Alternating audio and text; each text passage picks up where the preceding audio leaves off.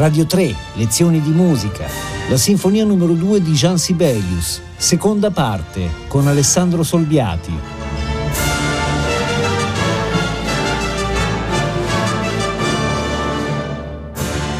Buongiorno. Ieri abbiamo iniziato la presentazione della seconda sinfonia di Jan Sibelius, scritta per lo più a Rapallo eh, nel 1901, durante uno dei viaggi in vari paesi europei compiuti da Sibelius appunto in quegli anni, tra il 900 e il 901, soprattutto mediante il sostegno economico ricevuto dallo Stato finlandese un sostegno che sarà stabile dal 1997 in avanti. Dico Stato finlandese ricordando che non si trattava ancora di uno Stato finlandese perché c'era un dominio russo che proprio in quegli anni incominciava una sorta di lotta di liberazione della quale Sibelius in qualche modo divenne il vate anche mediante ad esempio il poema sinfonico Finlandia eh, eseguito per la prima volta nel 1899. Sappiamo che la seconda sinfonia, eseguita poi a Helsinki l'anno dopo, nel, nel 2, sempre con la direzione di Sibelius, eh, ottenne un vero e proprio trionfo al termine del quale Sibelius divenne stabilmente il vate nazionale. Ieri, presentando i primi due movimenti, aveva espresso una specie di stupore personale sul fatto che essi si prestassero ad ottenere un'immediata comprensione e successo, in quanto dotati di una notevole complessità strutturale e motivica, anche se temperata da varie aperture melodiche subito molto comunicative in quanto Sibelius stava sperimentando in questa sinfonia un atteggiamento, dovrei dire, bramsiano, basato su una frantumazione tematica in piccole cellule trasformate, sovrapposte, sviluppate, eccetera. Ma passando a terzo e quarto movimento appare evidente che tutto era stato progettato per un percorso complessivo estremamente trascinante con una curva ben precisa che parte dalle inquietudini e complessità formali e tematiche del primo movimento, si annega, si immerge nel clima oscuro del lungo andante che tra l'altro eh, era stato progettato come una specie di poema sinfonico sulla morte o sul dopo morte di Don Giovanni. Eh, e, quindi questo immergersi in questo andante è stato come caricare una molla che, che, poi libera la sua energia nel vitalismo incontenibile, virtuosistico dello scherzo, non è indicato come tale, è indicato come vivacissimo, che è la vera e propria anticipazione, dovrei dire il vero e proprio levare dell'apoteosi travolgente e irresistibile del formidabile quarto movimento. Non a caso, con una scelta formale originale e geniale, tra terzo e quarto movimento non vi è nessuna soluzione di continuità e la parte finale del vivacissimo è uno spumeggiare progressivo che diviene il levare del finale. Qual è la scelta che lo permette? Normalmente la struttura di uno scherzo è tripartita, cioè scherzo, trio e ripresa dello scherzo, diciamo ABA. Qui diviene ABAB, cioè scherzo, trio, scherzo e ripresa del dolce trio che però incomincia a fremere fino a piombare con, con un crescendo, con un'inquietudine successiva sul, sul quarto movimento. Iniziamo adesso dal vivacissimo. È un sei ottavi inarrestabile di circa un minuto. La mente non può non andare alla febbrile inquietudine dello scherzo della patetica di Tchaikovsky, che era proprio il brano mito di Sibelius ed era precedente di un, circa dieci anni, anzi meno, otto anni. Eh, c'è un incipit forte alternativamente di violini e di violoncelli contrabbassi che lanciano inquiete eh, eh, linee pianissime, isocrone, velocissime di soli archi che vagano eh, ovunque, chiamando in scena per pochi secondi microelementi di fiati che cercherò di segnalarvi, se ce la faccio, almeno sei in un minuto, spegnendosi poi nel silenzio di un colpo ripetuto pianissimo del timpano. Ascoltiamo il vivacissimo.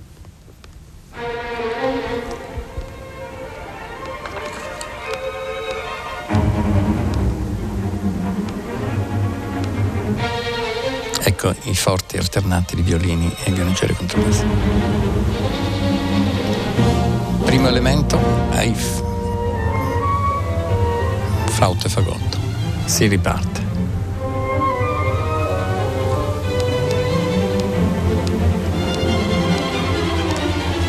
Nuovo elemento ancora clarinetti e fagotti adesso.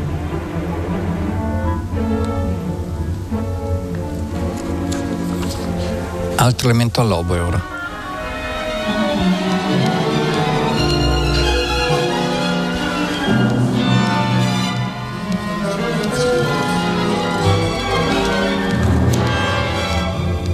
Nuovo elemento, scala ascendente dei fagotti.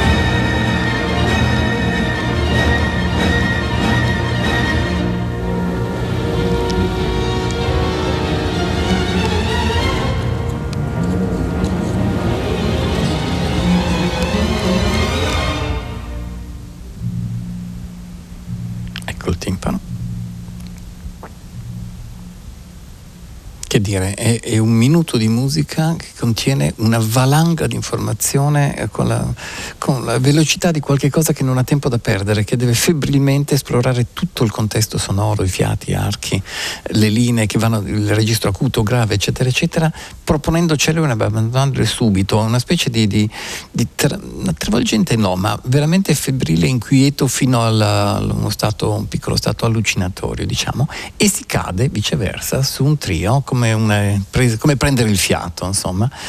Eh, in cui intanto si conferma come nella prima sinfonia che il trio è fatto e affidato per un bel po' quasi solo, anzi all'inizio solo ai fiati.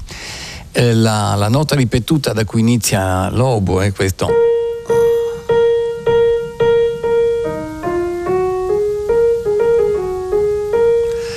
Fatta più veloce della realtà, è proprio, è un, proprio una sorta di, di, perorazione melodica, un dolce inciso un po' perorante effettivamente, ma sentiremo, è il tempo di un sogno, è poco più di un minuto su cui irrompe il ritorno dello scherzo. Ascoltiamo il trio.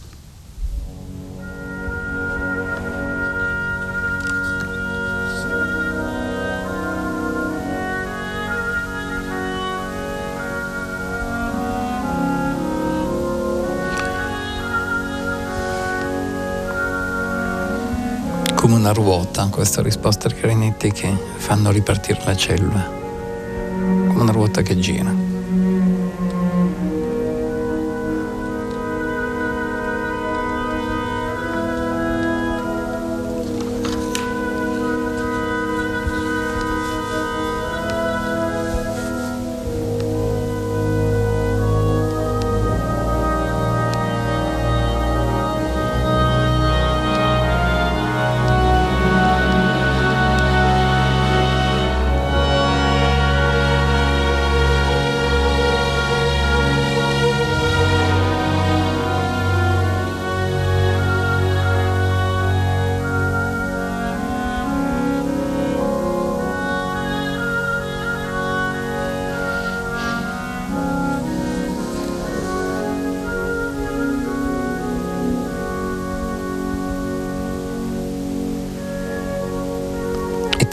L'irruzione, eh, dovevi dire maleducata dello scherzo.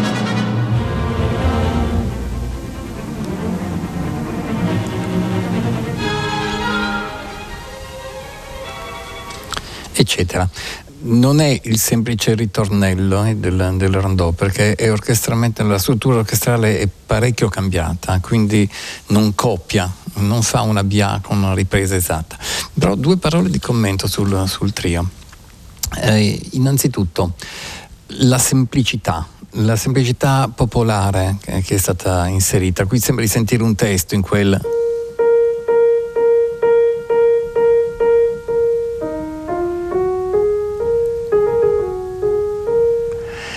E questa risposta a scala del, dei, dei, clarinetti che, eh, che, chiude, è come se fosse veramente, lo dicevo prima, una ruota che gira che fa ripartire un brandello di frase.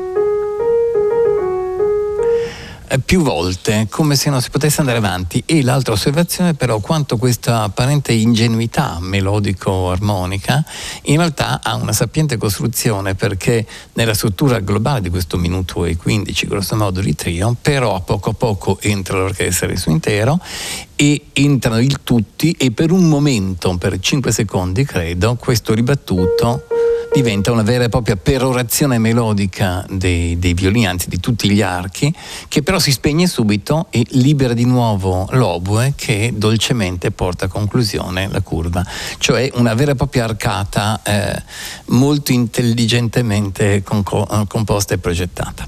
Irrompe lo scherzo, dicevamo, ma di solito a questo punto con una coda uno scherzo finisce. E invece no, inaspettatamente dalla fine dello scherzo riemerge il trio. È così bello il trio che non abbiamo paura di farvelo ascoltare ancora, ma soprattutto perché ve lo facciamo ascoltare? Ve lo facciamo ascoltare perché a un certo punto, quando sembrerebbe che il trio si, si, avvierà alla fine, gli archi che entrano eh, prendono le tipiche, ormai le conosciamo, agitazioni, inquietudini cromatiche alla Sibelius e incominciano a fare delle linee ascendenti e discendenti piene di appoggiature e di note fuori, fuori, fuori accordo, fuori armonia, che inquietano per pochi secondi, e tutto avviene in pochi secondi, creano una specie di, di, di levare sempre più intenso per piombare sull'attacco del quarto movimento. Quindi nessuna soluzione di continuità tra terzo e quarto movimento e la geniale idea di introdurre una cosa che formalmente di solito non si fa, ripetere anche il trio, per usarlo come levare del finale che esplode e che farà alzare in piedi tutto il pubblico. Ascoltiamo quindi il ritorno del, del trio e il suo modo di sfociare nell'attacco del quarto movimento.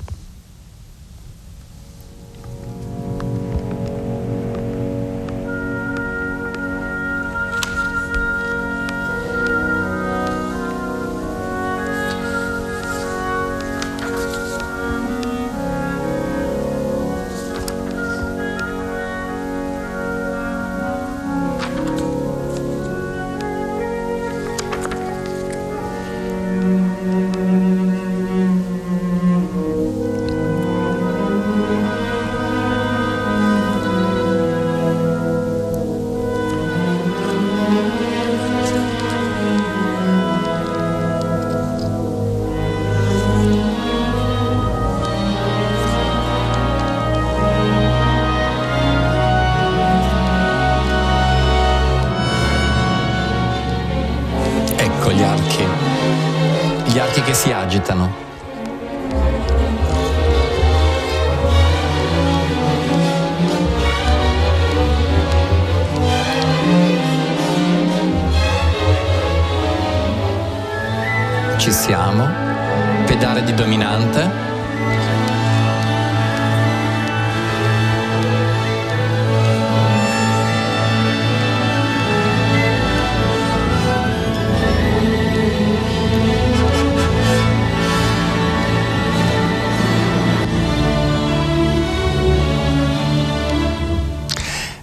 Facciamo ascoltare adesso, eh, ci dispiace di questo taglio, ma lo ascolteremo tra poco.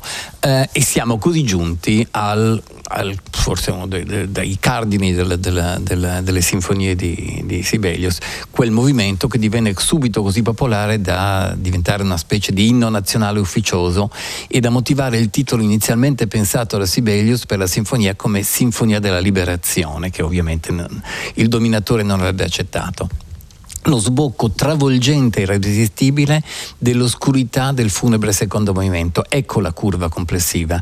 La complessità del primo scende nel, negli inferi dell'oscuro secondo movimento, contorto, eh, scabro, eccetera, sbocca in un vivacissimo scherzo, il cui movimento dolce, la cui parte dolce, cioè il trio, è in grado, ripetendosi, di lanciare il grande, il grande finale. Si potrebbe parlare, ascoltandolo adesso, di retorica, di eccesso di facilità, ma attenzione, non è così. Perché anche in questo caso, innanzitutto, c'è lo stesso gioco di cellule che c'è, ve ne faccio un esempio, abbiamo ascoltato l'inizio. Queste tre note sono il moto contrario di quel da cui iniziava il primo movimento, ad esempio, ma è soltanto uno degli esempi, ma soprattutto Sibelius rinuncia alla facile forma di un'apoteosi.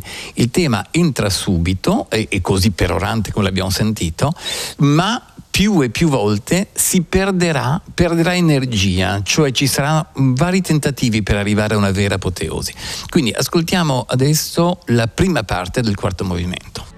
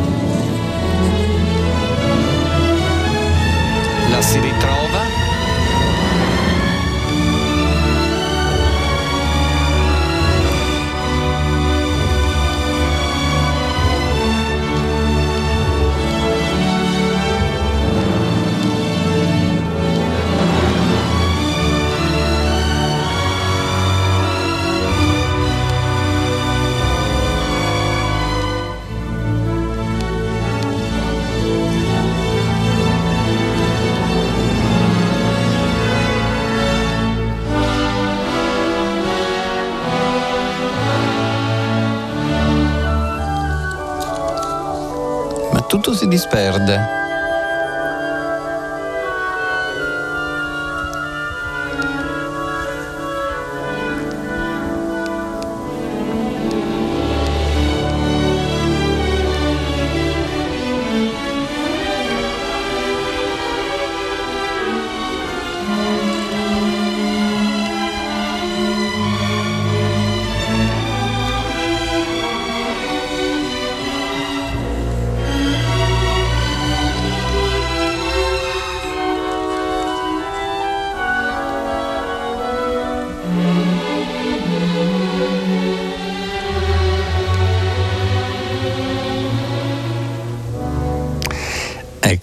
Ascoltate anche il prossimo accordo. Eh, che differenza tra la fine di questi due minuti circa che abbiamo ascoltato e il loro inizio? La grande perorazione c'è due volte, ma non è ancora il momento, non è giunto il momento di arrivare all'apoteosi finale. Il percorso è molto più complesso di così ed è questo che lo rende di grande livello. Un altro compositore avrebbe finito in questo modo con una grande marcia finale, un terzo movimento di sicuro applauso, ma i percorsi compositivi sono più complessi. Voglio solo sottolineare una cosa dell'inizio, il clima di marcia che c'è con questi accordi di, di mm, con questo ribattuto dei tromboni, ma anche con queste tube e quindi i contrabbassi fanno, anzi più sotto in questo modo, che sembrano quasi delle, delle cornamuse, effettivamente. Va bene, abbiamo ascoltato che tutto si è disperso un po' e adesso infatti cosa segue? Segue un inquieto pianissimo basato sul serpeggiare di una scala ascendente e discendente e su cui galleggiano isolate le cellule, le, delle cellule ai legni. Ci sono sprazzi di eroismo che però non riescono a ripartire. Ascoltiamolo. Questo.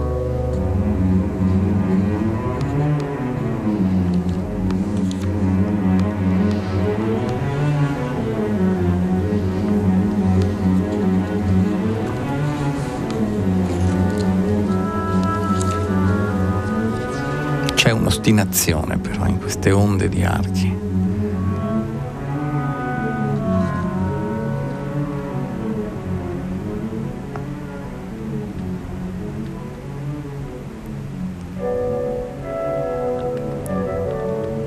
Ed è proprio nell'ostinazione della cellula l'origine del, del tentativo di tornare alla perorazione.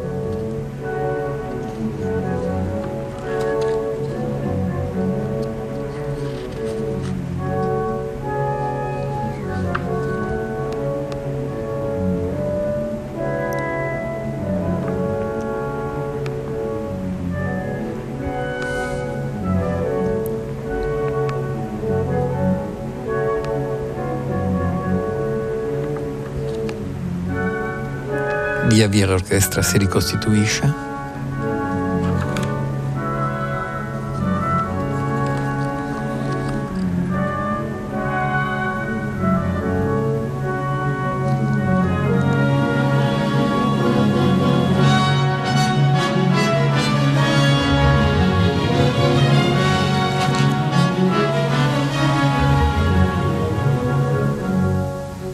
La risoluzione in maggiore e l'uso degli ottoni sembra aver trovato la strada del ritorno all'eroismo, ma non è così. Si riparte di nuovo, c'è una breve zona che adesso non ascolteremo, per invece far ascoltare un bellissimo uh, serpeggiare progressivo di archi, febbrile e increscendo, che questa volta riuscirà ad arrivare alla ripresa tematica, ma non sarà il punto d'arrivo dell'intero movimento. Ascoltiamolo subito.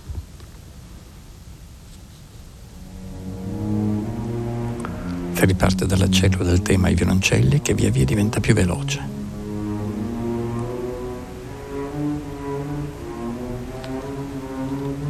E più cromatico.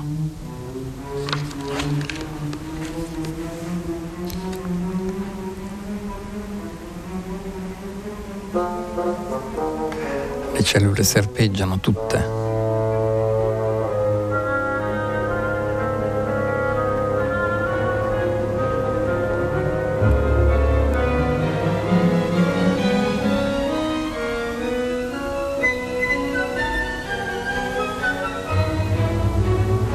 tendenza ascendente degli archi che tremolano con le cellule sparse tematica.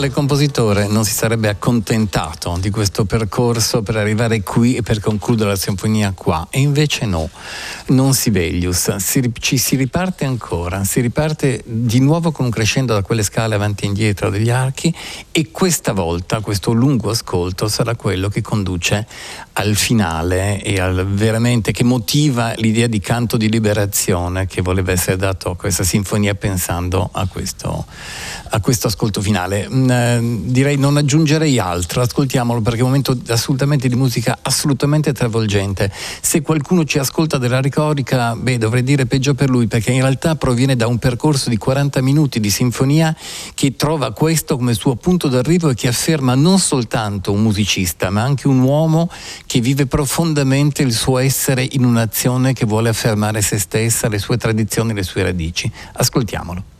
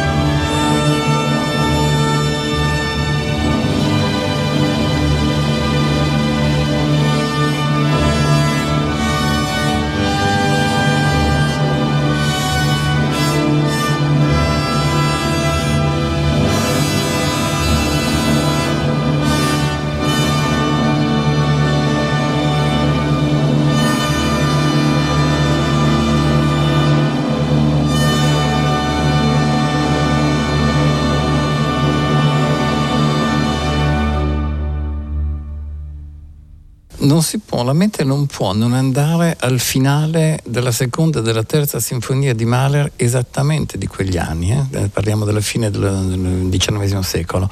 Il lungo percorso verso la luce di Mahler ha un corrispettivo perfetto in questo tipo di finale. Ehm, questo, un finale di questo genere non può non rendere il compositore un vate di un popolo e non si tratta di esibizione di facilità, ma di un comporre complesso e profondo che raggiunge con un percorso ricchissimo, pieno di pieghe, di ritorni, di ripiegamenti, di ripartenze, un esito entusiasmante che non espone, che non esibisce il compositore, ma l'intenzione di un intero popolo di affermare il proprio spirito. In questo senso va preso questa sinfonia che è un raggiungimento, a mio parere, altissimo del sinfonismo dell'inizio, del cavallo tra XIX e XX secolo. Buona giornata ad Alessandro Solbiati. Radio 3, lezioni di musica, a cura di Paola Damiani. Tutte le puntate sono disponibili su RaiPlay Sound.